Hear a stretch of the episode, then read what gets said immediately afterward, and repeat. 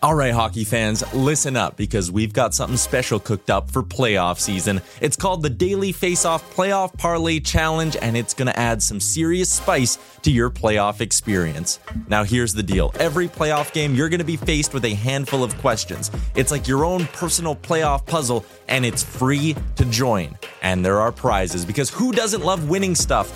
Daily winners, you're getting hooked up with gift cards. Treat yourself to some nation gear or maybe even your favorite jersey. And for the big dogs, the people who can win an entire round, it's straight, cold, hard cash. We're talking about real dough for your hockey knowledge. So lace up those skates, stretch those thumbs, and get ready to show off your hockey IQ in the Daily Faceoff Playoff Parlay Challenge. Sign up today and play every game day at games.dailyfaceoff.com and prove your puck prowess.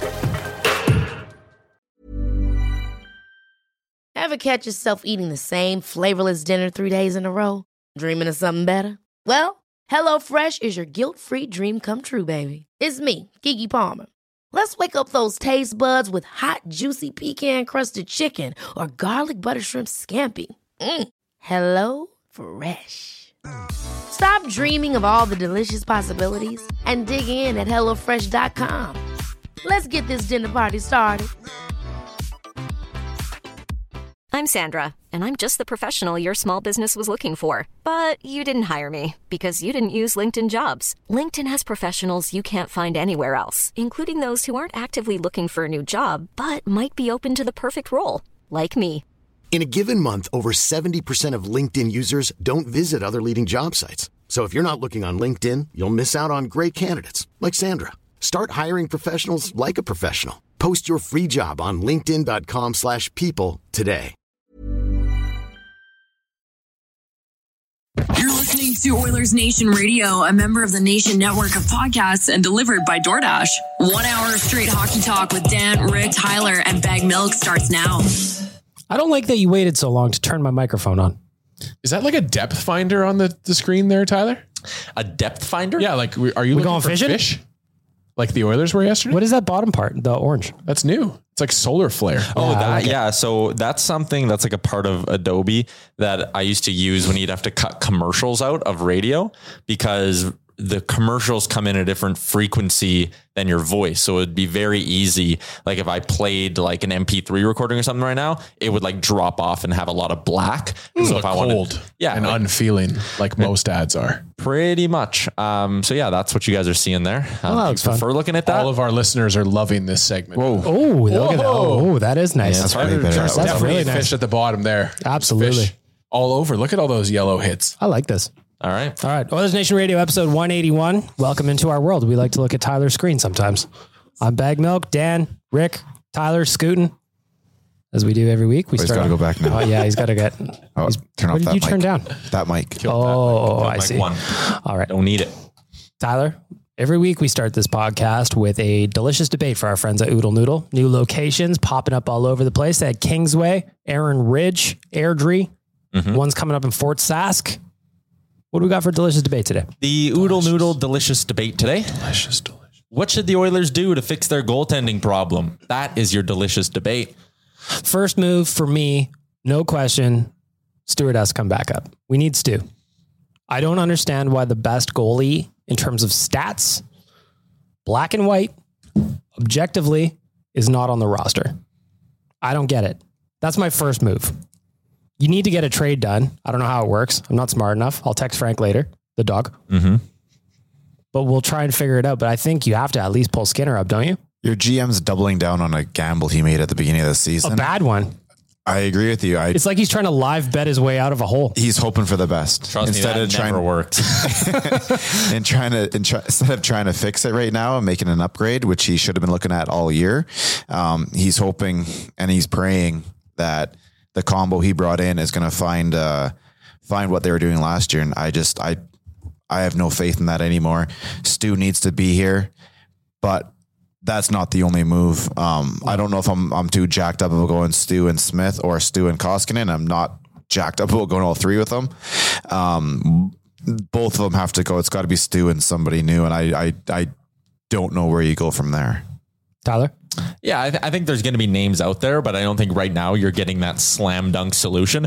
Like, I think if you wanted to pay the price, you could go get Martin Jones from Philly. If you wanted to go pay the price, you could go get Anton Forsberg out of Ottawa. But neither of those guys are probably going to be the, the ones who come in and take you on any sort of meaningful playoff run. I think if you're going to get that guy, it's going to come closer to the deadline with, you know, maybe Flurry goes somewhere and another goalie shakes loose that way. Um, you know, maybe Dallas decides to sell off Braden Holpe because they know they're going to lose him for nothing in the offseason and they have Jake Ottinger. You know, maybe a more impactful name slips through the cracks and becomes available to Ken Holland closer to the deadline. But I just think right now, you can't just go make a bad trade. There is that easy in house solution, and it's bringing in Stuart Skinner. It doesn't cost you anything. Hell, you could run three goalies for a little if you wanted to. Send Sevier back down. Who's You don't coming need in him. for the shootout? Oh, fuck. Remember that, eh? Mike Yeah. Morrison. Yeah, Mike Matthew Morrison's Gar- got to be. Matthew Garrel. Oh yeah, But I just don't know why Skinner's not here. I agree with you 100%. because he's also playing well in Bakersfield right now. It's like Yeah. he's almost outgrowing that league in a way. He Which is what stopped, you what, want. 40 pucks the other day? Yeah, Dan. Well, and I think you guys have beat the dead horse to a pulp, and so for me, R.I.P.. there's there's another element to this that it just continues to nag at me, and it's the fact that Dallas Aikens, Todd Nelson, Todd McClellan, Ken Hitchcock, and Dave Tippett have all lost their job, while we still have the same goalie coach in place. And for me, Oh, Dustin even Schwartz takes some though shrapnel. even though it doesn't necessarily fix the problem right now, I think optically as an organization, you have to get another voice in there. You have to get somebody else to to present a new a new outlook. I'm not saying that again that it doesn't fix the problem at this second, but I think as an organization, we have to recognize that there has been some issues with these goalies that continue to show up, and then goalies that we've let go are having success where they head to. But how many goalies have we let go that are really having, like, Cam Talbot and Devin Dubnik have both been Yeah, all stars okay. after we after they left. actually, Anthony Stolars is suddenly an NHL quality goalie, too, but he was here for like a minute. LB has been in the, I'm in the not- league the whole time. And I'm not arguing that any of those goalies were necessarily better, but again, I think I just think you have to try and change some things up. And when it's broke, you try and fix it. And so the goaltending has always been an issue and has been an issue s- with all of those head coaches. So why not try and make See, I think those guys, the, the the issue with those guys or in front of those guys more was the defense. Uh, I guess I understand the swapping the coach just because you're going to do the majority of the coaching staff anyway. So why would he stick around longer? Uh, I don't know if I'm putting this on the goalie coach. I really don't understand the goalies or what they what they do. So I kind of had to. Uh, listen or read into what other guy what goalies have said what their coaches do and i think it was Joaquin Gage or something like that. I said, you know what? They're really just there to like kind of talk a little bit. So they're not really there to teach. This isn't like goalie. Cl- this isn't go- goalie school or something like that. He's there to like bounce things off of once in a while, and, and that's about it. So I don't know if the, I'm not going to sit here and put it on the goalie or the goalie coach, but uh, I can see why at this point you just kind of move on from. I Him. find Tyler very distracting. I like watching you tinker and fiddle. I know it's You so get up, you move so the light quiet in up. our ears now. Yeah, it's very quiet. What happened? Very quiet. Tyler? Well, went- because our levels were Those too three, high. those In the three middle gray of ones are Rick's down a little speech. bit. That's why. Should I start playing with the faders too? If you bring them No, up a please bit. don't. You could turn up everyone's headphones a little. I like it. You get Such a so desperate oh, sounding- he's you can walking turn up away. Everybody's headphones a little too. It's, It's like, like- you can turn up everybody's headphones. Tyler does not want me to touch anything on this board, and all I Nothing. want to do is touch everything on this board. It's understandable. Yeah, it seems fun. And he just switched a page. I wonder what this one. I don't know if people like this or not. I changed the light because I thought I looked very pale in the video recording. I It's do, fucking right? look February, man. You are translucent. pale. I know I'm pale, but I look like translucent. You were you were just down south too. Uh, yeah, I know. I did not Yikes. give. Get some bronzing lotion in here or something for you. Mm-hmm. Mhm. Yeah, Tyler, you look. Uh, I look super pale. Like we can't post this anywhere. if you were Tyler, any you whiter, okay? you'd be clear. Are you Just sick? turn, turn the light off. Yeah, Are you going to start retching again for us? Oh, now, now you're gonna. That might be better. this might be better actually. Oh, yeah, I it's did- a little. You got a little more human. There to you you go. now. This Yeah. is such. We're we're making such good audio here. But like, I don't understand why Rick and Dan don't look translucent, 'Cause and we're only humans. Tyler does. we're not vampires. It's like that episode of The Simpsons when Bart sold his soul. Couldn't open the How door much did you sell anymore. yours for, Tyler? this is. Oh man, I'm I'm not coming across well. Stop on Well, Well, camera okay, I today. think what happened is Tyler. If I face this way, I also look translucent, now, right? It's the Oh, sun so you got to coming from face the- head on.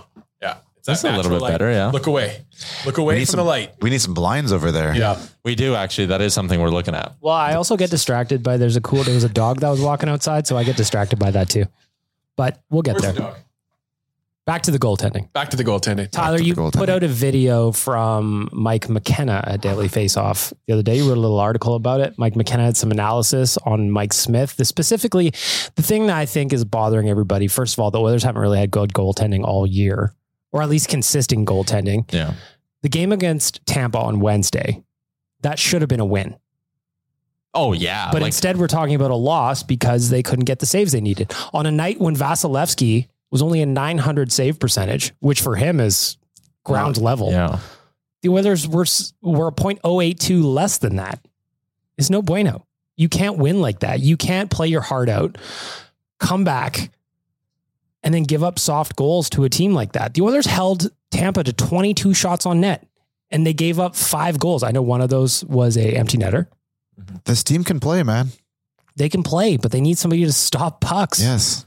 So back to what I was saying on the second goal to Stamkos, Mike Smith was still down in a crouching position that they usually. What is the acronym? for that? RVH, Yeah, everybody Google RV reverse vertical horizontal. something like that. What? No, I think actually you're right. Yeah, I think I'm right. It's when like one pad is vertical, one pad's horizontal, and usually that's like a Push off. That's the it's like a post integration play, something you do when the puck's down low. You reverse that from like whatever you normally it's like are. what they do to defend wraparounds a lot. yeah, but this was out You the can circle. get down there and like right on the camera. on camera, Yeah, show just you get what that- RVH exactly. is. Yeah, we can use the door as the net. yeah. I think that Mike McKenna made a really good point that it's just, and I'm paraphrasing. He didn't say it this way, but it's it's lazy play from Mike Smith, Mhm. and it cost them a goal. And that happened immediately, n- uh, just over a minute and a half after Connor tied the goal, tied the game with a beautiful power play goal.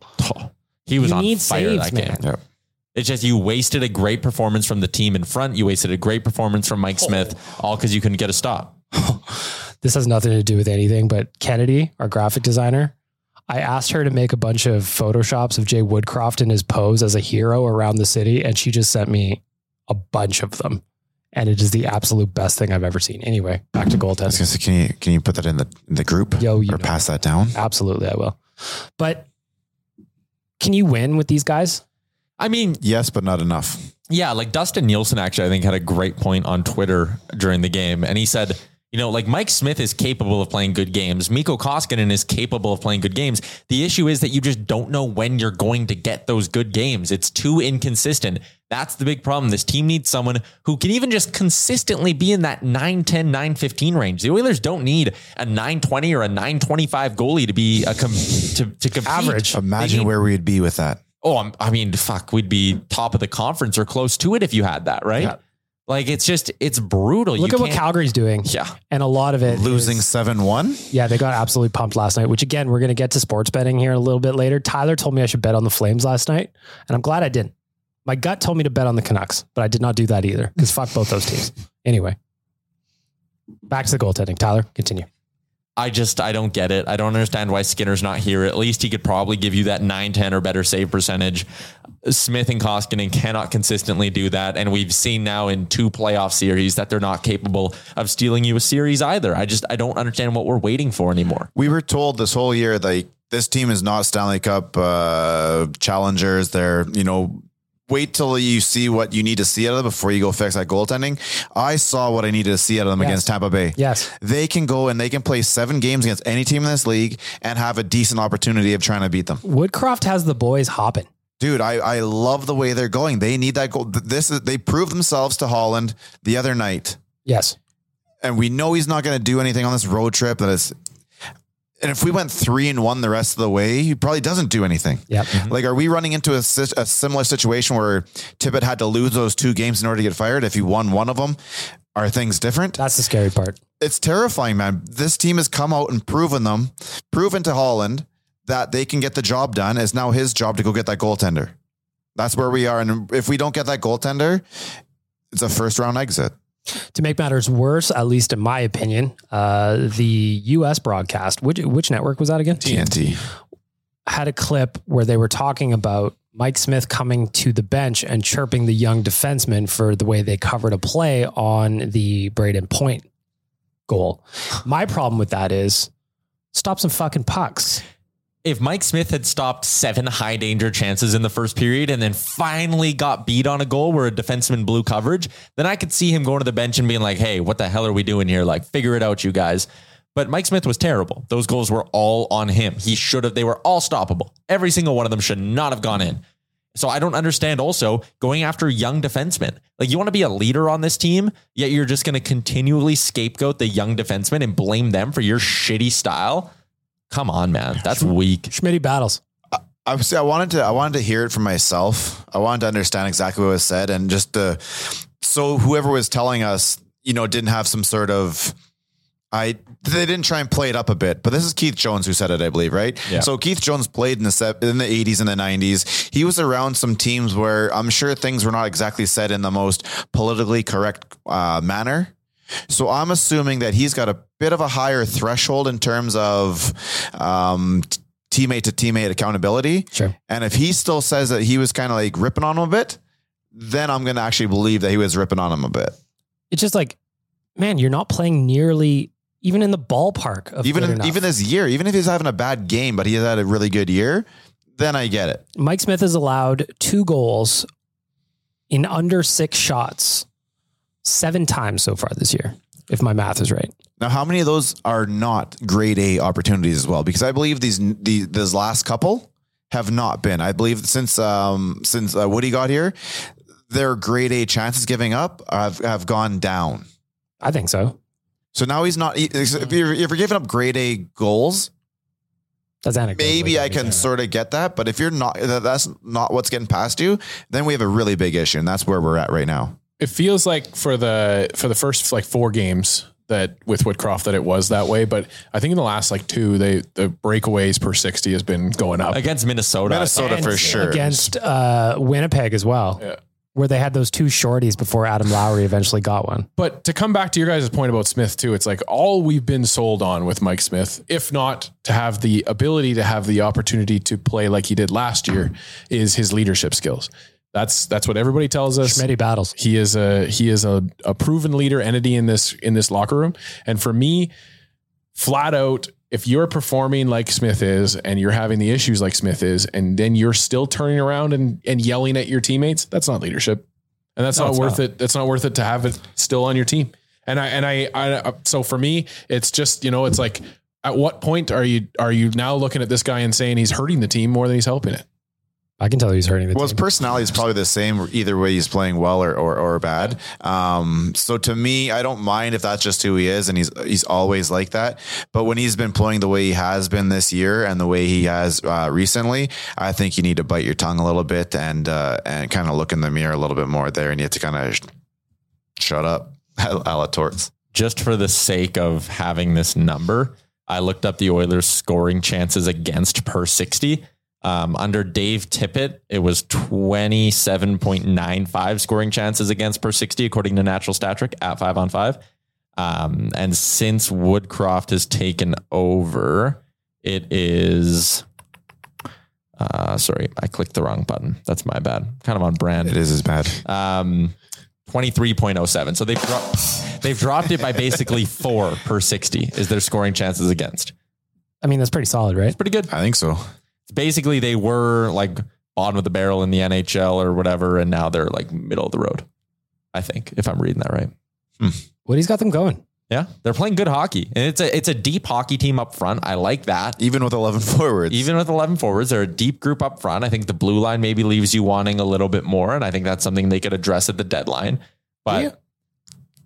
do I think Do you think that they will, though? yeah, it's kind of on brand, right? Like Holland went out and got Kulikov last year when you could maybe argue they didn't even need it as much as they do right now. Um, I think he'll go make a depth move for a defenseman, or if there's a bigger trade out there, maybe he looks at it.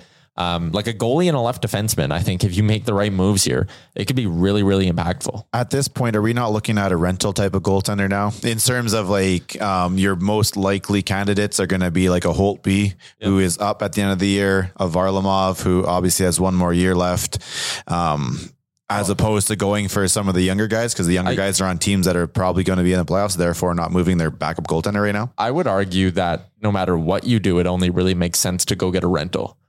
Like you have limited cap space this offseason. So what are what are you going to do if you go get a guy who's due 4 million next year and you know maybe Koskinen goes out, so it fixes stuff for this year. Well, all you're doing is taking away from the cap space you need to sign Puljujarvi and Yamamoto. You almost are forced to go get a rental, and you have Smith and Skinner under contract for next year as well. Unless you think Smith, unless you think Mike Smith is like not going to play next year, like is going to be like, yeah, I'm going on LTIR because I have a bad knee or some shit like that. Then you can't really go get James Reimer. Then what are you going to do next year? Does this mean like the most likely candidate at this point would therefore be Holtby? I think as, so. the, as the best UFA, He's probably him or Anton Forsberg. and you'd probably be more comfortable. At least this GM would be more comfortable with Holtby because of his age, his experience, and all that other stuff. Although he signed Forsberg once. True, but he had Schmidt here ahead of Yeah. him. I don't know. I, I think Holtby and Forsberg are the two that make the most sense. Would Unless you go into next year with Holtby and Smith, or sorry, Holtby and uh, Stu? I'd feel okay with Holtby and At Skinner least to next year. start this year, and then in the same situation as this year, where you have to like watch it as the season goes on, and and if there's an opportunity, you make the move, and if not, if they're, they're playing well, you can just roll with what you have. Yeah, I mean, like it's not like Holtby's 35 plus, right? He's like 30, 31 years And old. his or whatever. contract's what, like five right now? two mil. Two mil. So like for this year, Brain Holpe's 32. So we can get both these guys. Let's just say Holtby gets his exact same contract next year. We'll have like two goaltenders for three mil. pretty much. That's I, That's I, that's why I like Holtby. kind of the way you have to go. I know, like what we talked about on real life, and Jay wasn't a big fan of going out and getting Holtby, but like his save percentage is you were good. pushing Forsberg yesterday pretty heavy on. I I I think right now, if Forsberg could be had for like your fourth rounder in 2023, I think you do it. What's Holtby going to cost? Can't be that much. Uh, depend. It really does depend, but like he might cost you your second. Well, I think about do we even I, have a second, or is- that's It'd have to be it'd have to be 2023. I think about making a move like that for a goalie, and now would be the time to do it because you still have some wiggle room if it turns out to be a poor gamble on a guy like a Mm-hmm. Forsberg where it doesn't work out for you. You can still make another move after that. Yeah, I think uh, not very many opportunities to make a move after that with our assets at this point. No, I suppose It- I- but- whatever but- it has to be, and I think that's kind of why he's sitting on his hands because he's nervous. He knows this is a one shot at, at doing this, uh, fixing this goal, goaltending situation, and he's and he's legit scared. Well, and the reality is that no team in the NHL is being like, "Here, I'm here to help you, Edmonton Oilers." Like, No, but other GMs go out there and find ways to make deals. Well, that's what bothers me too. Over at Daily Faceoff, Chris Gear wrote about how third-party teams like an Arizona Coyotes that got a lot of cap space are m- used to send some money to in these bigger transactions. When was the last time we ever saw the Oilers in a three-way trade like that? It just doesn't happen.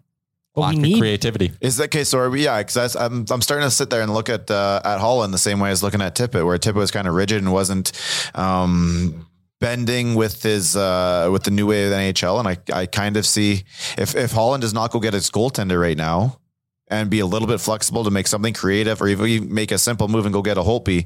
Um, then I'm really questioning him because I, I like I said I, I'm probably the only one, but I'm, I'm okay with the with the with the players the way they are. That goaltending situation, what needs to get fixed. Yeah, I, I uh, the forwards I'm happy with. I'd And I'm like to fine doing the 11 and 7. I am too. Like I didn't think that I was going to like it as much as I do until I saw the way Jay Woodcroft does it. I think my my kind of thought that we're not going to make a goalie move is just because there is so many teams that are in this kind of a market with the Colorado Avalanche Schmitty of the battles. world and Schmitty battles. Um, but If we lose, if we lose these next two, Well- and they're and they're the, the same as Tampa Bay, where we were in there, and it was a goaltend that kind of lose, and then I think you're in the exact same position as uh, you were after the Chicago game, where um, Tippett or sorry Holland's going to have to have to make But a move. Let's look at who's who's in the market for a goalie right now. We'll start in the Pacific. No one except Edmonton. Vegas, sorry. Vegas, is probably looking for but again, I think it's either that's that's not as hard of a move as we are making. yeah. Um like Vegas, we could throw them on the list. You go to the Central, no one there's really looking for a goalie. Yeah, okay, Colorado, but the thing with Colorado you have to remember is they would if they get one, they can flip one here, right? Same thing with Washington. Washington's in the market. If they get one, they're flipping one, Yeah. which means another goalie, it would be musical chairs at that point. The Oilers could get involved with that. And Pittsburgh's probably looking for a backup. I actually wonder about them and Anton Forsberg. That, that would make a ton of sense. Um, so there's kind of four other teams other than Edmonton, and two of them would have a goalie to move if they went out and got a goalie. So Are we okay with either of those backup Van, options? Vanacek Kemper- or Kemper Francouz, yeah. Yeah. I'd be fine with any one of those three. yeah. Um, before you send us tweets or Instagram messages, ON Radio Podcast, the Ducks are not trading John Gibson. Yeah. So That's yeah, that's an annoying one too. We talked about That'd that be for a so long time expensive. earlier Like this it's that's it that's, would be that's- crazy expensive. We can't we can't take anybody off our roster off our pl- game day roster. I don't think. Yeah. Where the Oilers have the most position of strength is left-hand defenseman prospects. That though I don't know what any of them are worth. In the eyes of Samarukov has to anybody be else. pretty much the biggest name out there I think because you you're have going to consider eventually floating Broberg. fair. It's going to be Broberg or Samarukov because you're going to. I, I don't see Nurse or Niemelainen getting moved. Like just going back to something we talked about weeks ago. Let's say the the Chitrin thing was Broberg plus. Like you have to consider that because one is a maybe and one is an NHL defenseman.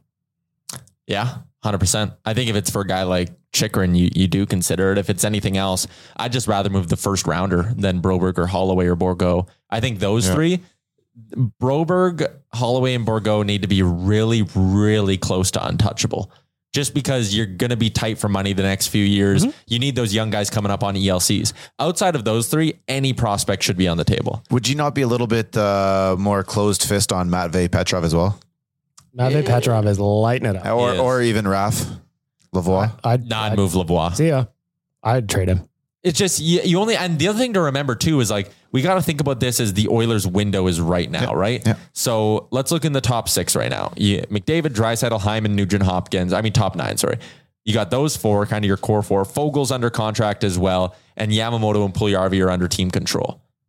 So Just- you you have seven pieces of your top nine. Like Just the type of, of of player he is, though. Just 'cause he's got that shot. He's that right-handed centerman. I don't know if he can win faceoffs yet or not, or if that's even going to be a thing for him. But that's obviously a big thing in the NHL if he can get one. I you have Carter Savoy, Raphael Lavoie, Tyler Tulio, Matvey Petrov. You can move one of those, and I I, I would just move whichever one of them seems to have the most value. Fair. If it's Lavoie, it's Lavoie. Like you, you let him go if you're getting like if if Seattle is like, hey, we want your third next year and Lavoie for Carson Susie, which I don't even think is close to what Susie ends up going for. But I think like you do that. You just yeah, yeah, at some point you need to look at it. And I mentioned those seven guys who could factor into your top nine. You throw Holloway into that mix next year. McLeod could be in that mix. Like you could see how the Oilers top nine is kind of set. Yep. So there's not really like a good skilled role for a guy like a Fair. Lavoie or like a whoever to, to slide into over the next two seasons. Is there any is there any trade value to Lavoie, Samarukov, and a first round pick? Like is that is that is that getting us in the in the conversation for a, a goaltender now? The only thing, the only point where they might get outbid in that situation is just because you're not floating an A level prospect out there. Whereas like a team like the Rangers, if you're bidding against them, they're probably willing to move an A level prospect this year. And other teams might be willing to move an impact piece. And I have a feeling organizations would probably sit there and be like, no, we're, ta- we're taking the A piece over two B pieces, right? The only team that might not is like Seattle, just because I think they might value like a bulk of prospects because they don't have an American League team and they got to fill out an American League roster next season, right? So maybe Seattle sits there and is like, hey, if you give us Samurikov and you give us Lavoie, you know, maybe we give you Susie and hey, we're getting our value back. We've got a couple guys who can play in the farm next year and be that in in our pipeline because they don't have a pipeline right now. Are you making that D trade before a goalie trade? I'm So I don't know if I am. I'm making them whenever, no order. Who cares? If if it, Well, because if you if you if you make that D trade first, you're kind of out of money for your goaltender. You're out of assets to make your goalie trade, are you not? you got your first, you got your second next year. Well, and that's where you'd hope that a GM could figure that stuff out. But it That's why you sounds need to more get and more like- creative. Well, I man. mean, the, at one point, if you spend your assets, your assets are gone, right? Yeah, but I, I would certainly hope he has enough assets to make two trades. like you should Fair, be able yeah. to go get a Susie or a left-handed defenseman. The other deal that I mean, it's been floated out by a few people now: Ristolainen for Barry. Straight up, Would let's you do do it that? right now? Straight up, hell yeah! In a sec. You don't even think twice about that. Like I don't love Ristolainen at all. I think he he gets really overvalued because of his size and his age. That's Um, big. yeah, he's just he's big, right? But Friedman wrote about how Ristolainen, for his own value, really wants to get into a playoff series because he thinks that's when he'll be the most valuable. He's played almost like 600 games, I think, in the NHL. Never played in a playoff series. Thank you, He was with- Buffalo. he was with Buffalo, yeah. And the big part of that deal as well is like you get a more shutdown type D man for Barry, and you're off, Barry's off your books, right? That four and a half million in the summer, that's huge. That's big. And all those block shots are no longer being blocked. And on the Daily Faceoff show, we talked a little bit about some of these teams that aren't in the playoff hunt could be buyers. They could look at the market and be like, you know what? Yeah, we're going to sell off a little, but I think there's pressure in Philly to like turn it around quickly. And if Chuck Fletcher, like if they get off to a bad start next year, Chuck Fletcher's done. So I think Chuck Fletcher might sit there and go, yeah, I could get a second round pick for Rasmus Ristolainen or a third round pick for Rasmus Ristolainen, but I might, he might be more inclined to get a warm body back for him. And people know Tyson Berry.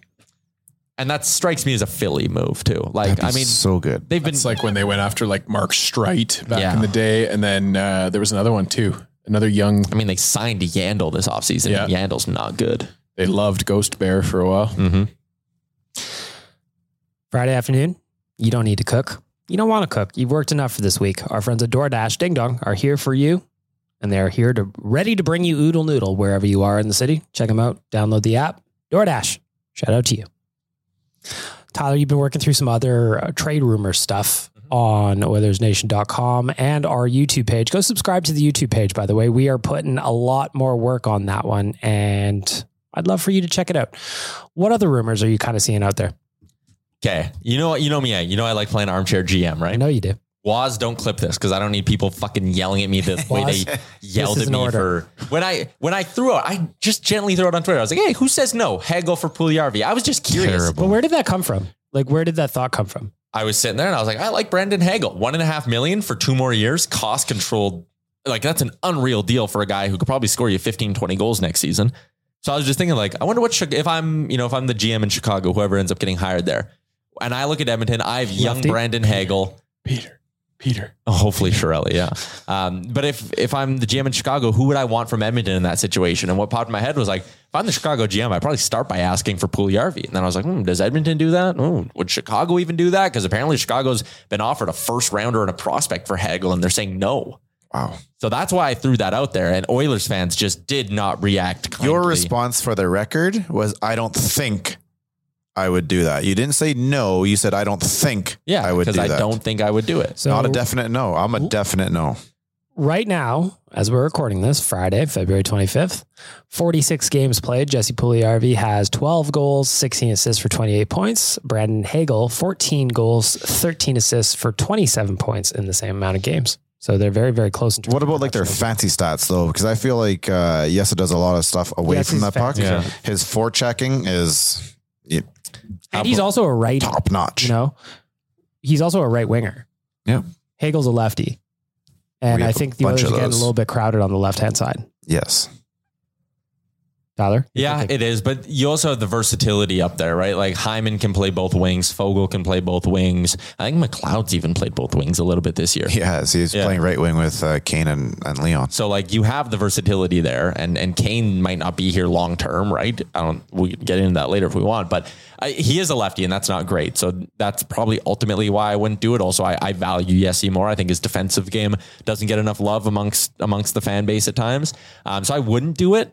But I think it's a lot close. Like I just I had 157 replies to the fucking tweet. Yeah, you got roasted. I got roasted, and people were like, "Who who's Hagel? Oh, that's a terrible trade for Edmonton." And it's like, you know, I would- I He don't think scored against us that night. Yeah, he did.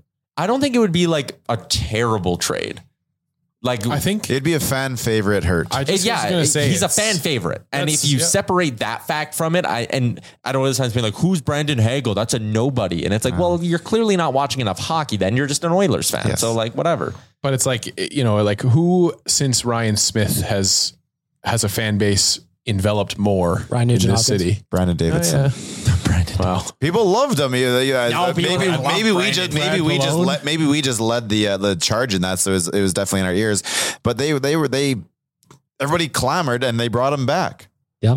It's true. I wouldn't put Hell him of in an the interview same- also on the real life podcast. Great interview. No, he's not as the same quality of player, but I'm But I just just saying in think that- terms of in, in, in the hearts of, of Yeah. Mm-hmm. Oiler fans, um, yeah, he was right there. I would say just think outside that- since Nuge, not really anybody. Jesse's trade value perceived by this fan base is very hard to gauge. Yeah. Versus reality. And I and I also think that there's I an wonder- element of the other side where there's people that hate on Jesse just because he's Jesse. I wonder what would have the reaction would have been if that exact same tweet that you put out had Kaylor Yamamoto instead of Yep. yes, people Pugliarvi. would do it in a heartbeat. Tweet it right now. and see, uh, No, and I'm and I'm not so sure I do that either. Like I need to watch Hags more, um, just his game style. But what Puliarvi and what uh, Yam do away from the puck in terms of retrieving the puck, uh, I think is is extremely important. And when you can. Reach the way that Puliarvi does, knock a puck off a stick, and then have Connor going at full speed to pick that thing up for that breakaway against John Gibson. Dude, that's huge. Yep. And then the way um, Yam gets in the corners and gets underneath everyone's shoulders and gets his ass in front of uh, in between the player and a puck. That's massive. We don't have a lot of that. We have it right now. We almost have it in abundance, and I would not be moving it.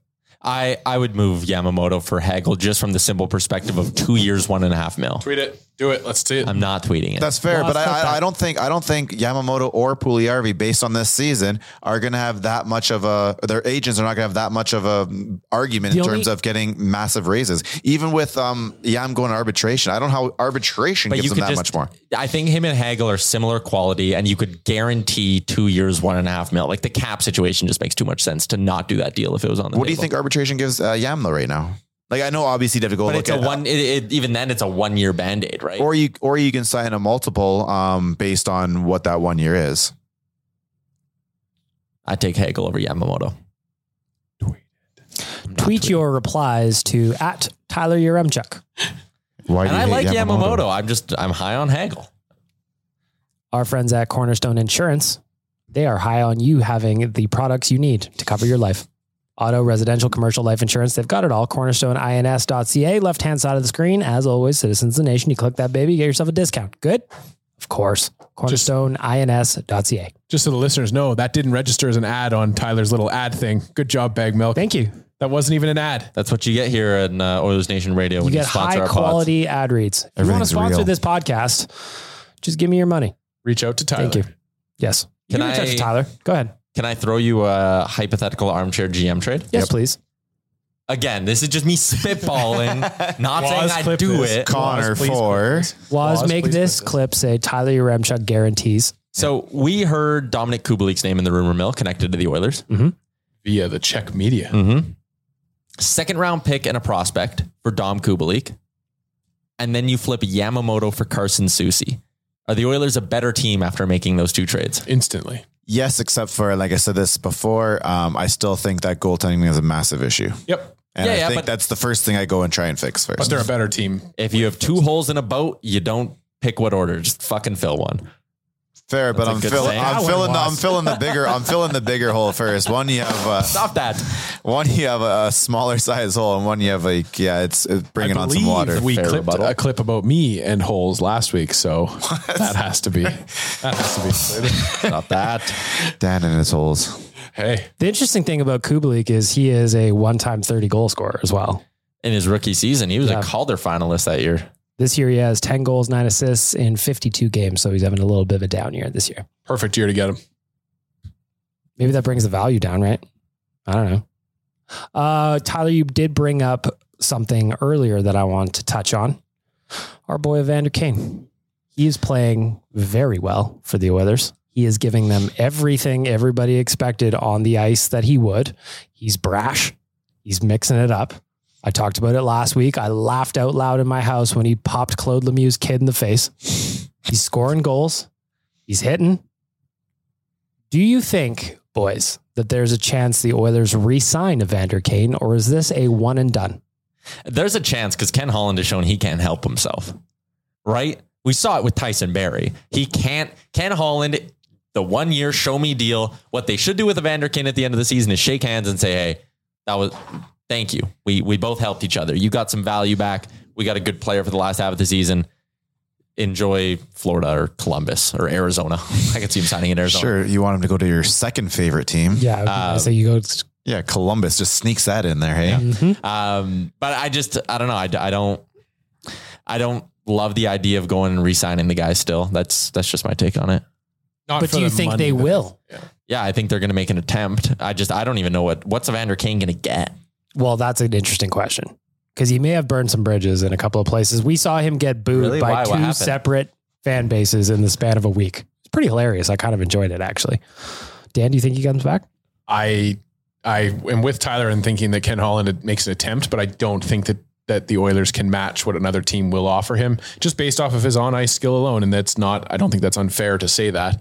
Um, but Oilers don't have a lot of money. I just think that yeah, I think that there's gonna it's probably gonna have to be a short term deal because as a team you want to lessen your exposure, like we saw with the San Jose Sharks having to get out of that contract. So I think you're gonna probably see a short term deal, and it's probably gonna be in that six, seven, you know, that number. It it's probably gonna be pretty high. I would think you don't you don't agree. Rick? seven? No, I think that's I think that's too high. I think you're gonna get um, I don't think anybody really offers him that that much money. Uh, Even if you think he like at the like the the effectiveness he has right because now, there's Evan- only going to be, let's just say, a third of the teams in the league who actually want him. Right. Uh, then you're going to break it down into who and where they want to play him, how much you want to pay for a player like that.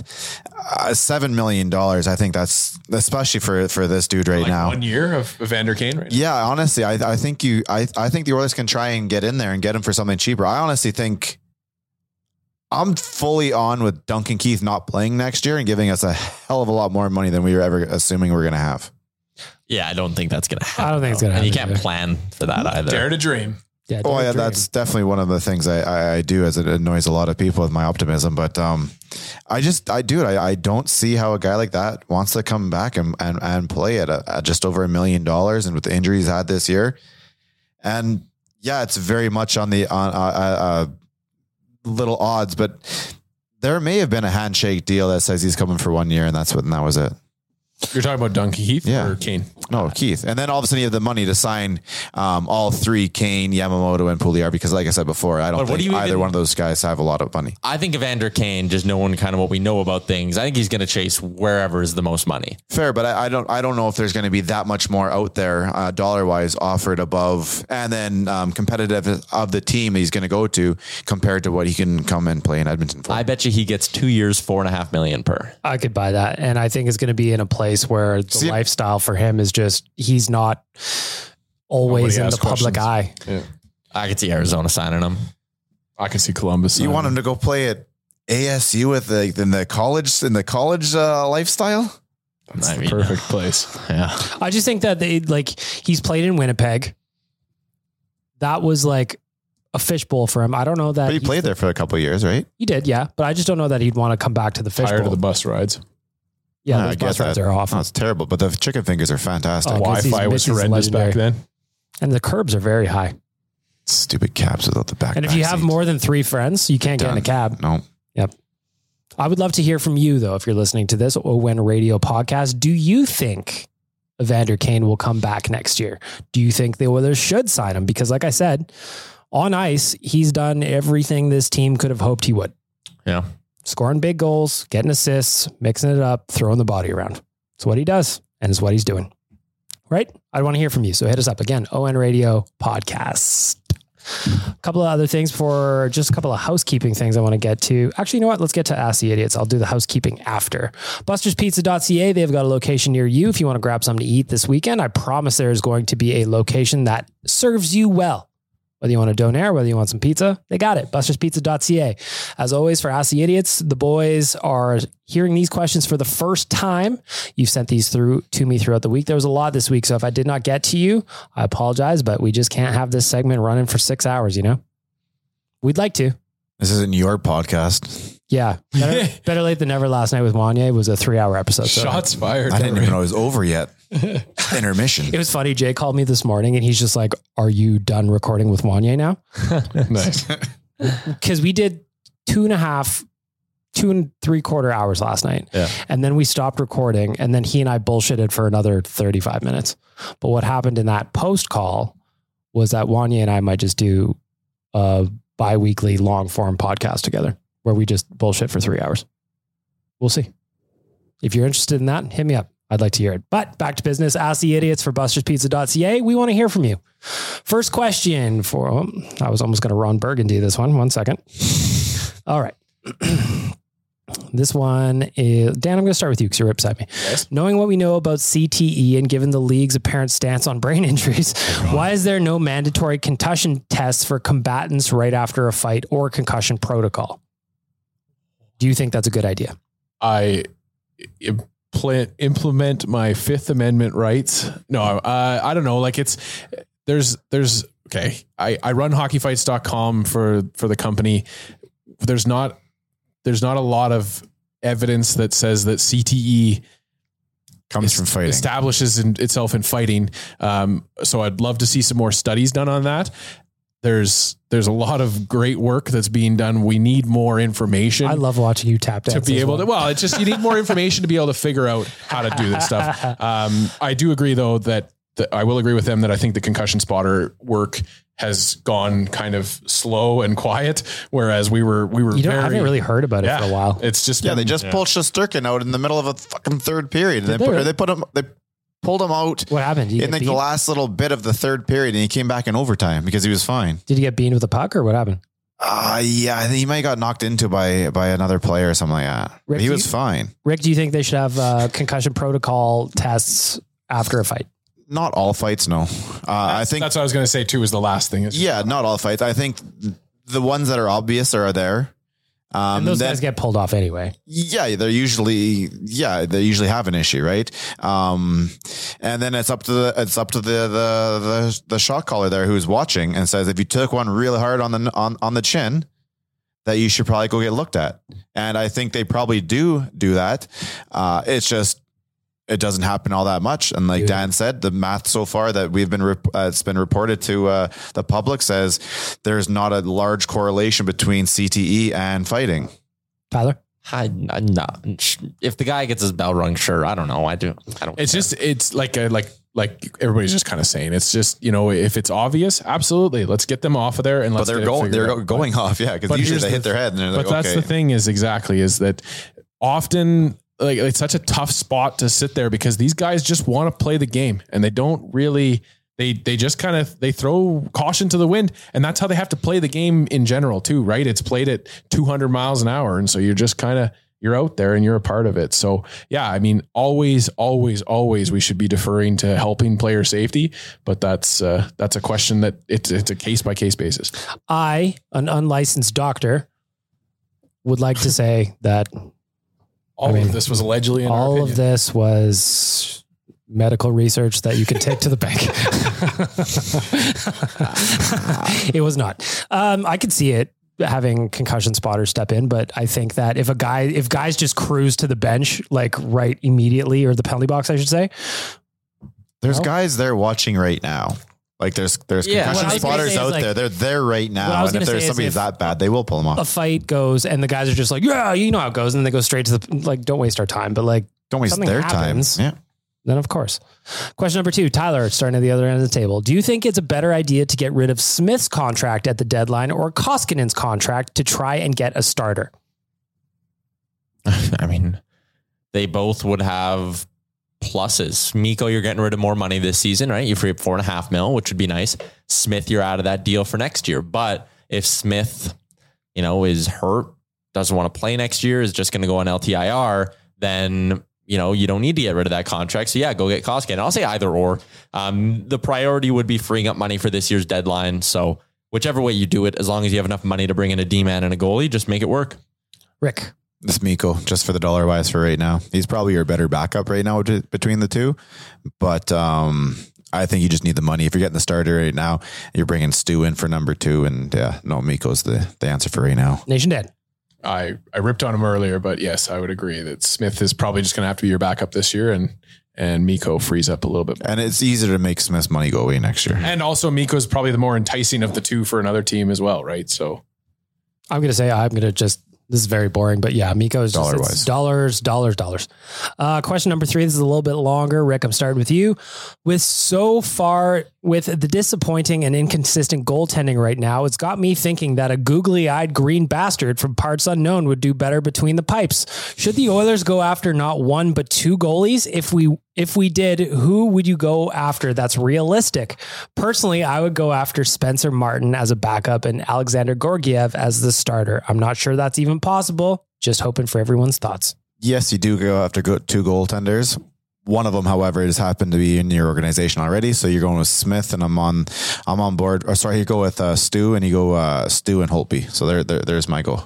Nation Dan. it's it's going to be so hard to work one goalie in there to get two goalies at this point. I think is just kind of One of them we have already. pie in the sky, and that's Rick. Yeah, Rick, you found the workaround for sure. Hey, he's already here. But to answer the question, I think you can only really bring in one from outside. Tyler, your M check. Yeah, I agree. I think you can only get one. Um, go get whatever a Holtby. Maybe you take a chance on a Forsberg. Maybe there's a bigger deal out there, but get the one guy, bring him in. He'll ride shotgun with probably Mike Smith for the rest of the year, maybe Stuart Skinner, but whatever way you do it, uh, you just need to get one. Do either of those goalies entice any of you, Spencer Martin or Alexander Gorgiev? I think Gorgiev's too expensive and he's too inconsistent right now. I think they need more of a sure bet right right now. And so no, I would say no to both of them. I think you need to go get someone with a bit more experience and who can bring a bit more consistency to the crease. Anybody in on these two guys? No. I would I would still give Gorgiev a shot myself. But as you, uh, you got to It's give gonna- him it's as your, gonna as your, cost like you your a lot number one. too, right? Oh, it's it's always going to Yeah. come down to cost for sure. But yeah, I I would like at this point I'm pretty willing to accept just about any goalie out there. But it's got to be better than we have right now. That's when I- you look I at think you that look at that might be my Corpusalo out point. of Columbus. Like that, I wouldn't do the Corpusalo. move. I wouldn't touch Corpusalo if he only cost a fourth round pick because I don't think he's an upgrade. And that's You why also- Martin Jones out of Philly, I wouldn't have done either. And Yeah. what did we offer the fifth round for that? Yeah. See, I take both of those guys because I just think that even just bringing in some fresh blood will help this situation a lot. Look I'd at- do Forsberg just because he's got at least got good numbers this year. Yeah. But 917 for Forsberg in Ottawa, and they're terrible. Gorgiev, meanwhile, in New York is an 898. If you're going to go And they're for, if you're good. going to find a goalie, That's a good team. if you're going to find a goalie, you might want somebody that's an upgrade, at But least you could statistically be over what you got. Arguably, come in lowball them, right? Holtby and Skinner. All right, Tyler, I'm starting with you. You have one question to ask anybody at all in the Oilers organization, be it Mr. Cates, upper management, players, coaches, etc. The person you ask has to answer your question honestly. Oh. Who are you asking, and do you have an idea on a question? who am I at? So and so I get full on one hundred percent truth serum. Yeah, you get one true Oh, answer from anybody in the organization. Hmm. Man, that is a great question. Just for my own peace of mind. Oh fuck! I don't know. I'm gonna get ripped for this. Yes. There's not an answer you could come up with where you're not going to get ripped for it. Yeah. Okay. This is my question. You cannot. Don't at me. Ah, Tyler, your arm check. I asked Connor McDavid if how much more patience he has. I think that's a good question, though. Pandora's box. I just. I'd be scared about hearing that answer. I would be You too. can't ask the question you don't want to know the answer to. But I do want to know the answer to no, you it don't. because then I could relay that information to other places.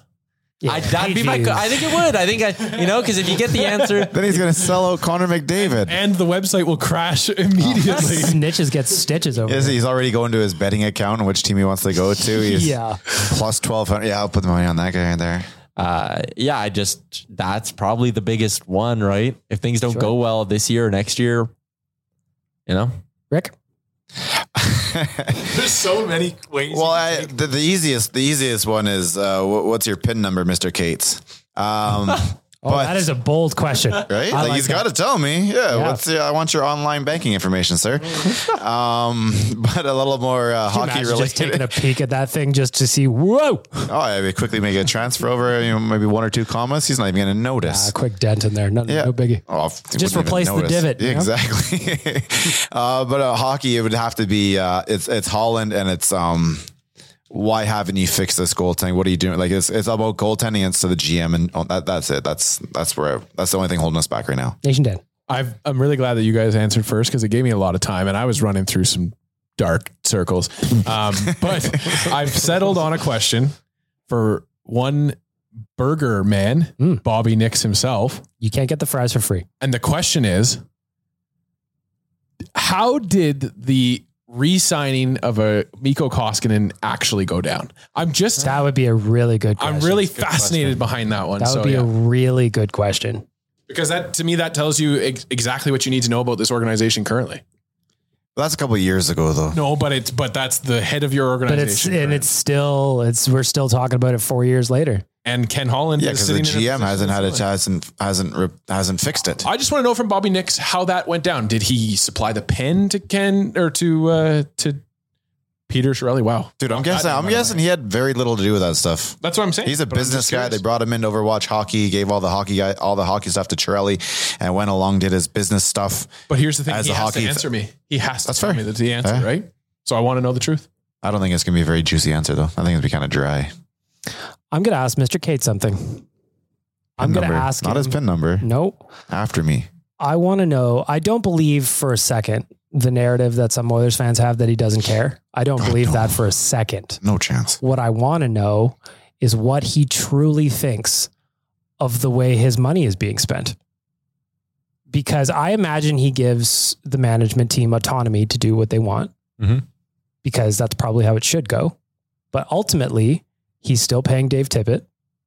He's paying Ken Holland $5 million a year. we are in year seven of Connor McDavid's con- uh, NHL career, and this is where we're at. I would love to know what he thinks about how his team, his management team, Mm-hmm. Mhm. is spending his money. Wouldn't that be interesting? He'd be like, Yep. fuck. I would, yeah. If I was asking Kate's a question, I think I would ask him like, "What interventions have you had to do since you owned the team?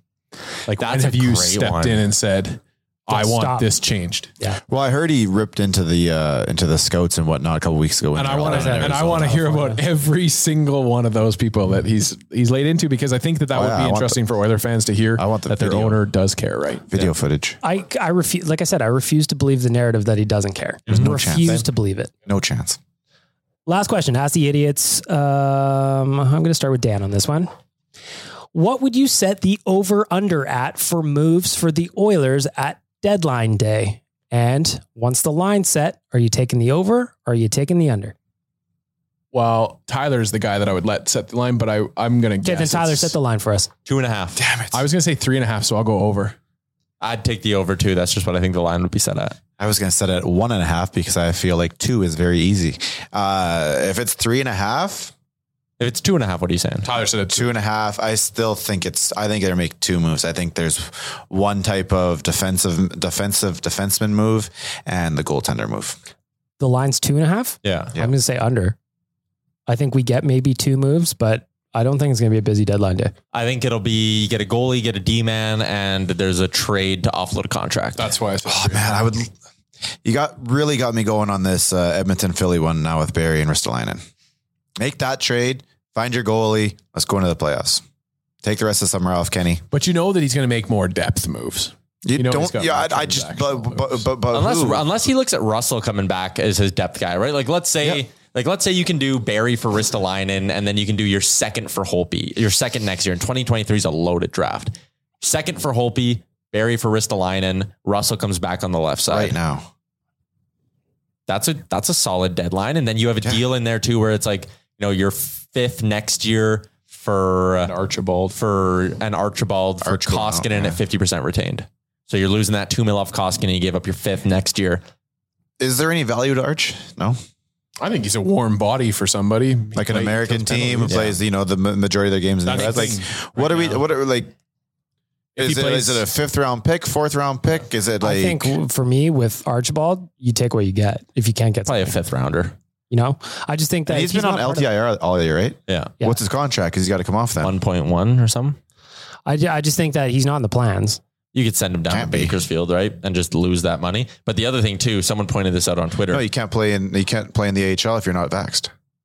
can't play in the American League. I believe that's their rule, I don't know. I don't. or at least in California. I think we've talked about this before, actually. But I, I did read like you can't even send the guy down for a conditioning stint right now. He hasn't played in the NHL all year, and you can't send him down to Bakersfield for three games because he'd have to quarantine on either side of it, and it'd be Yeah, fucking you pointless. Could it just take forever? So yeah, Or, or you send him down to Bakersfield and then you leave him as your American player.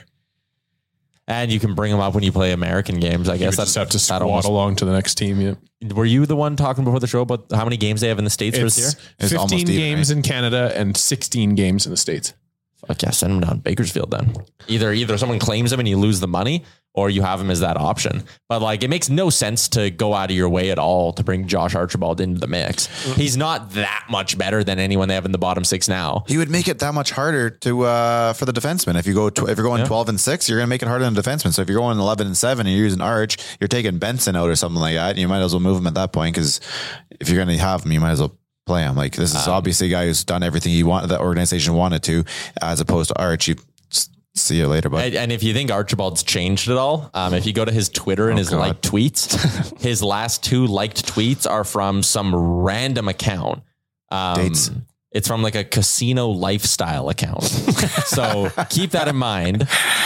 How they got this information on Josh Archibald, I don't know, but it's from this casino lifestyle account that tweeted in some random argument. Have another look at the actual facts of the story. There's no confirmation Archibald's myocarditis was a result of COVID, only speculation. He had a non related severe viral infection when he arrived in training camp. He had COVID during the summer, but he also had a severe viral infection when he Oh. arrived. There's no way to know for certain which instance the myocard, which instance caused the myocarditis. Then he ends it by going, the at NHL puppet media implies it's from COVID because it fits the everyone must get vaccinated narrative. And those tweets have a combined five likes between the two of them. How and recent? Two of them are Josh Archibald. Those How are recent? from uh, late November 2021. Yeah. Oh, okay.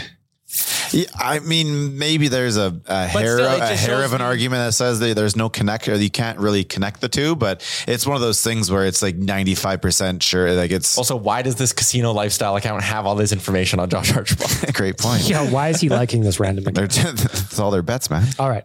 Ask the idiots. I got to give away a, a gift card. So I'm going to do my little spinnings. Little Dan's hat spinnings. stuck on his head. Dan's hat is, re- is prepared. Dan is participating. The hat I'm is going to not. give this gift card to Riley. Riley, I think you asked a great question. Which one or what question would you ask anybody in the Oilers organization? I think the boys gave some good That answers. was an awesome question. Riley, you get a gift card. I will reach out to you post podcast. Congratulations. Eat up. It's delicious. a couple of housekeeping items before we get to Ask the Idiots. Hot Phew. and cold. Performers. What did I just say? Ask the idiots. On cold performers. couple of things this that I want to get to. Uh, Tyler Benson, we talked about him. Shout out to Tyler Benson, finally scoring his first NHL goal against the Minnesota Wild. Poor Long guy time had to do coming. it on that game. Yeah, that was a bummer. But at least like his parents were in the building, That's and dope. I, it was a really really cool moment. to be from Edmonton, score your first goal in Edmonton for the Oilers. That's a great story. Not to mention, I'll never get tired of watching guys score their first. The reactions are great. He pushed Kaprizov after. It was just it was, the whole thing was I funny. love that. Uh, March 2nd. So that is Wednesday, I believe. That is your deadline for the Nashville trip. If you want to come with us to Nashville, Wednesday is your deadline. So procrastination will not be your friend here. People head on over to nationgear.ca and get the details for that trip. As we mentioned, Josh Archibald also healthy. He is trying to get back into the NHL. Where that goes, I have no idea, but it will be an interesting story to follow as we go through the rest of the season. Let me ask you this: Will he play for the Oilers this season? No. No. No. Do you think so? Um, no, yeah, I'll say no too. Then I there's a part of me that Peer the, pressure. the whole put him in Bakersfield, he could go down there. I don't think there's a quarantine in California anymore. I might be wrong on that. I'm not sure. Um, but I know California is relaxing a lot of their rules. He might be able to go down to Bakersfield and you can just bring him around the states with you as you go. But like even then, like I don't know why you'd go out of your way for the guy. But I, I think the doors maybe open a little bit. But I would also say no if you if there's a gun to But my also, you head. got to think of a guy who's missed 50 plus games at this point in the season is going to be a little bit rusty. Before all of that, would you not Yeah. go talk to your uh, your nucleus, if you will? Like I think somebody asked about that before. Yeah, you know, yeah, yeah, like we go Connor, Leon, Darnell. What do you guys think? Should we bring this guy back? What are your thoughts? You know, like uh,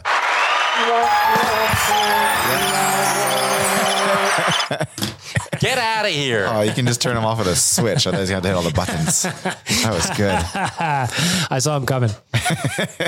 uh, also, on Wednesday, I got to give a major shout out to my boy, Ryan Nugent Hopkins. 700 games in the NHL on Wednesday night. Incredible. It has been a long trip.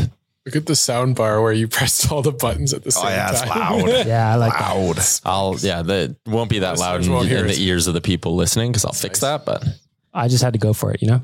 Had to. Last I haven't. opportunity. I haven't. Yeah, he turned it down. He turned the the gray thing went down. Like this. He's like, I haven't turned. What the? what did he do? What did he break?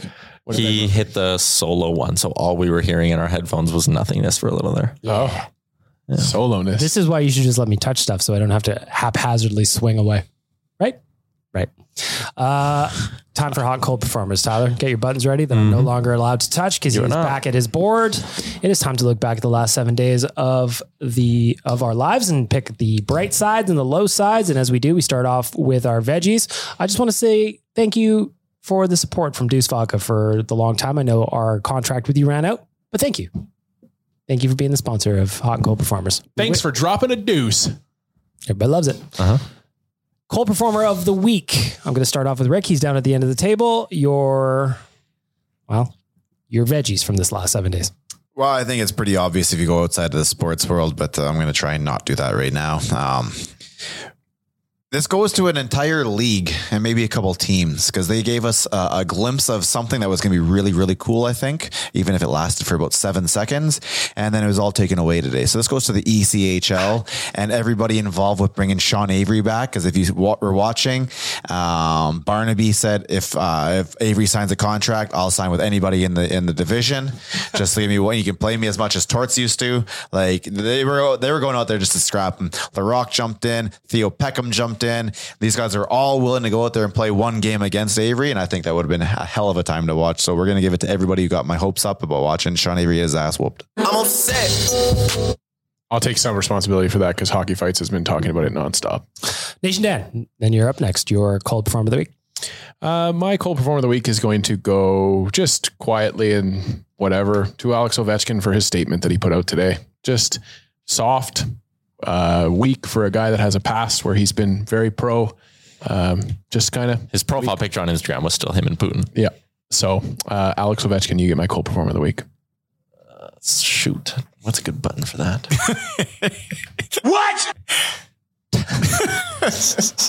Tyler, your cold performer of the week.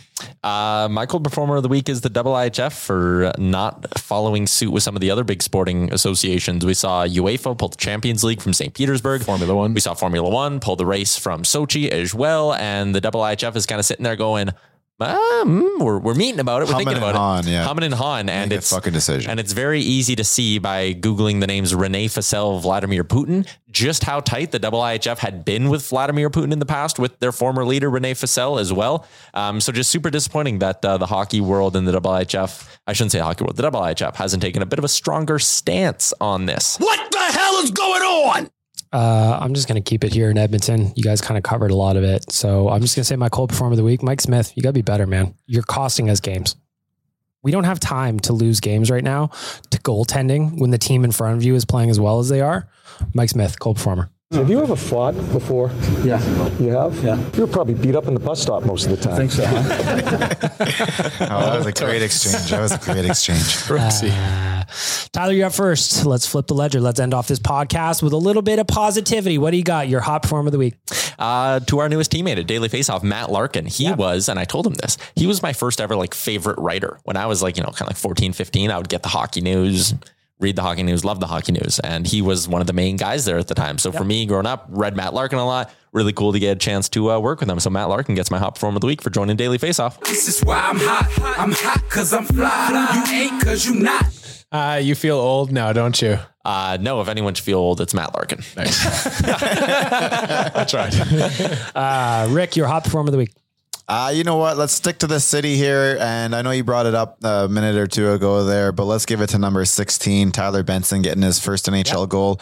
That dude's had a, uh, a winding career so far. He came off pretty hot coming out of uh, junior. Um, and with his injuries, it's kind of been a little sidetrained a little bit. And uh, he's had to change his game this year and go a little more blue collar. And I think he's done a very good job at it. And it's nice to see him finally get that first one. It's getting hot in here. Nation Dan, your hot performer of the week. Uh, well, when he was here as our goalie, we called him Dadbot. But one Cameron Talbot came back to town this week with the Minnesota Wild. It was a horrendous game for the Oilers. Uh, but one Oilers fan that was a big Cam Talbot fan decided to hang around and had a nice little sign for Talbot. And when Talbot saw it, he gave him a stick. And I just think that that's what hockey should be all about at the end of the day. And so, Cameron Talbot, you get my hot performer of the week. Feeling hot, hot, hot. Feeling hot, hot, hot.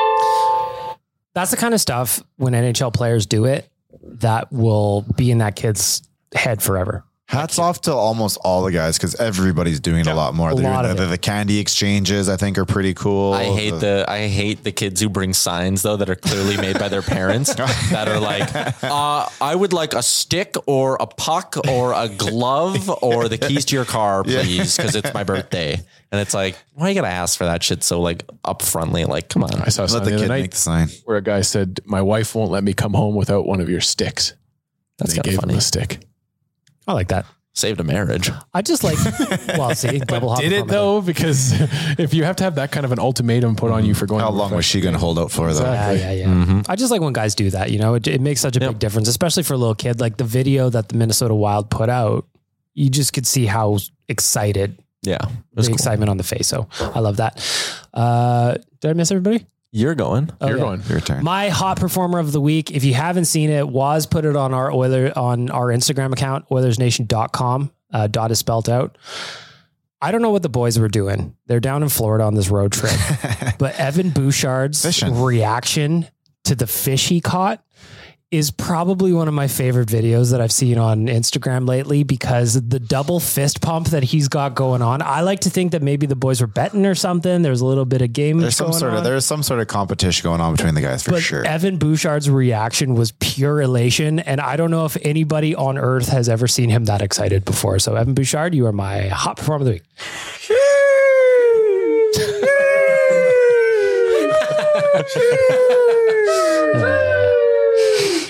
Nuge, Nuge in his 700 games kind of gets lost to this, eh? It's wild. Wow. It's wild. We gave him a little bit of love before, though. That's off brand, bag performer, I know. Off brand. It's my boy. Yikes. He knows it. What's your prediction for the score? It's tomorrow. Four two. There you go. Thank back on brand. We got you back there. Seven one Oilers. Oh fuck yeah, Dan. Tomorrow, who are we playing? Florida. I forgot because it's that damn 10:30 early. a.m.. I'm going to say we lose five three. How dare you, Rick? I'm going to say we win 5 3.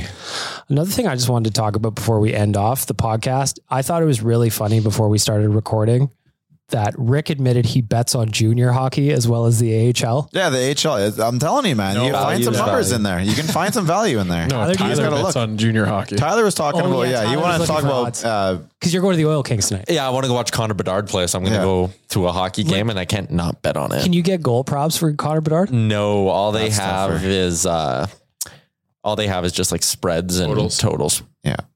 So what are you betting? Is it live though? Can you Ooh. live bet? I don't know. That'd be incredible. I don't think I've seen live bet. for Yeah. that. Most of that live bet stuff is just algorithm built, right? Yeah, it is. Um, I'm taking Oil Kings minus two and a half at like plus one forty. Oof, juicy. Ooh, They're you. they're so Juicy. good, man. They are. If you're, I mean, I've I've s- I've had this debate before about like whether or not Edmonton is truly a hockey town or if it's just an Oilers town. And I think if it really was a hockey town, the Oil Kings would be getting a bit more support. And when It's- a guy like Connor Bedard rolls through, that Def- building should be more full than It's it probably will be. definitely an Oilers town. It is. it's an Oilers tap It's for sure. definitely an Oilers. Playoffs. Who's Hagel? You'll see more people. Who's there. this Brandon Hagel Yeah, guy? who's Brandon Hagel? Someone called him Brandon Bagel. They're like, I don't want fucking bagel. He had a fight this year, and I did an autocorrect matchup. It was like Bagel versus Middlestone or something like that. Delicious. All right. There you go. Oilers Nation Radio episode 181. I want to say Smitty thank Day. you- Oh yeah, Ryan Smith Day. Thank you for that. So, if you don't know, a little piece of nation history is coming up on Sunday. Sunday marks the 15th anniversary of the Ryan Smith trade. Heartbreaking for those of you that remember. Yeah. I remember. Wa- I took Everything. the day off. I remember everything. Oh. that trade deadline. I took the day off. I watched it. Fucking Eklund said that he was going to sign a five-year extension Yeah. on Sportsnet. I was done. 10 minutes later, he got traded to the Islanders for Ryan O'Mara, Robert Nilsson, and Ryan first round pick, I Paltunyi? think. Poltunley wasn't he in there? And No, I think I it was the was draft pick. absolutely gutted. But if And then you look- four hours later, he cries at the airport. yes. So, Bring it home for everybody. so 15 years ago that happened. So what we're doing, and I got to give Coombsy some love because behind the scenes, Cam has been working on a lot of content for Sunday and Monday. We're going to have Brownlee's writing articles. Gregor's going to write something. Last night on Better Late Than Never, I tried to convince Wanye to unretire the keyboard. to write something for Ryan Smith Day. So we'll see what happens there. But I just wanted to plug it a little bit because Sunday, Monday, we're going to have a ton of Ryan Smith con- on content on the website. Two-day holiday. what he means to everybody. I'm going to talk about meeting him in Moose Jaw. That's going to be something that I'm writing. I'm going to talk about the game I was at. I don't remember exactly. I'll have to look it up which game specifically when he got his pegs or with his teeth knocked out by Chris Pronger. Came back, got the assist on Horakov's game winner. I was at that game. So Lots of stuff coming. Ryan Smith Day on Sunday marks the 15th anniversary of that trade. And ultimately, the reason the four of us are sitting in this room today, because without that trade, there would be no OilersNation.com. So check out the website, check out our socials. We're going to have a lot coming on Sunday and Monday. Tyler, thank you for reminding me of that. That's good producing. Are you guys taking Tuesday off or something like that then? Yeah, I'm just taking the rest of the week off. That's fair. Yeah. Smart. Sleep when you're dead. No days off, right, Tyler? Avoid the grind. Hashtag avoid the grind. Once again, Oilers Nation Radio, episode 181. It's Friday afternoon. It's beautiful. Go Oilers. Big weekend this weekend. 2 0, baby. Have a great weekend. Shout out Ryan Smith. Thanks for listening to Oilers Nation Radio, delivered by DoorDash. Don't forget to hit the subscribe button and give us a follow on Twitter and Instagram.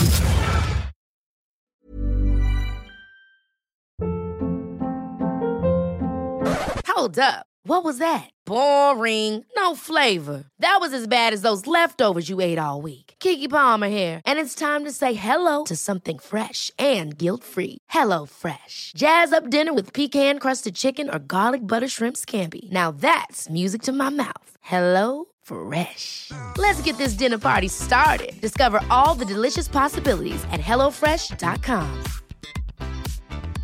Mom deserves the best, and there's no better place to shop for Mother's Day than Whole Foods Market. They're your destination for unbeatable savings, from premium gifts to show-stopping flowers and irresistible desserts. Start by saving 33% with Prime on all body care and candles. Then get a 15-stem bunch of tulips for just $9.99 each with Prime. Round out Mom's menu with festive rosé, irresistible berry chantilly cake, and more special treats. Come celebrate Mother's Day at Whole Foods Market. Hey, it's Paige DeSorbo from Giggly Squad. High quality fashion without the price tag. Say hello to Quince. I'm snagging high-end essentials like cozy cashmere sweaters, sleek leather jackets, fine jewelry, and so much more. With Quince being 50 to 80% less than similar brands. And they partner with factories that prioritize safe, ethical, and responsible manufacturing. I love that. Luxury quality within reach. Go to quince.com slash style to get free shipping and 365 day returns on your next order. Quince.com slash style. Imagine the softest sheets you've ever felt. Now imagine them getting even softer over time. That's what you'll feel with Bowl and Branch's organic cotton sheets. In a recent customer survey, 96% replied that Bowl and Branch sheets get softer with every wash. Start getting your best night's sleep in these sheets that get softer and softer for years to come. Try their sheets with a 30-night guarantee. Plus, get 15% off your first order at bowlandbranch.com. Code BUTTERY. Exclusions apply. See site for details.